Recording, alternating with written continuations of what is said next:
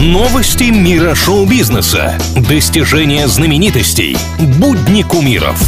Звездная пыль на правильном радио. Всем привет! Давайте разберемся, чем живет мир богатых и знаменитых. Сегодня выясним, за что мама ругает Джастина Бибера и как радует свою собаку Пэрис Хилтон.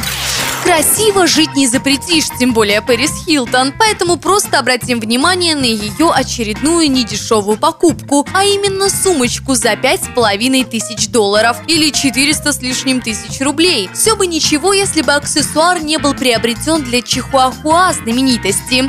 Сумку для собаки Diamond Пэрис показала в Инстаграме. Попрошу заметить, она не предназначена для переноски животного, а для вообще непонятно чего. С виду она как дамская, только раз размером 5 сантиметров. Но наличие у чихуахуа такого украшения сейчас явно позавидуют многие модники.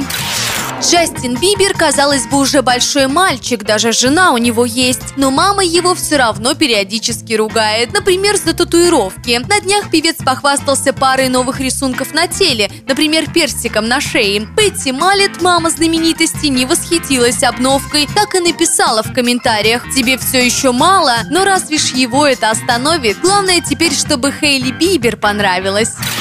Что еще происходит в жизни самых-самых, расскажу совсем скоро. Меня зовут Маша Сафонова, и это самые звездные новости на сегодня. Звездная пыль на правильном радио.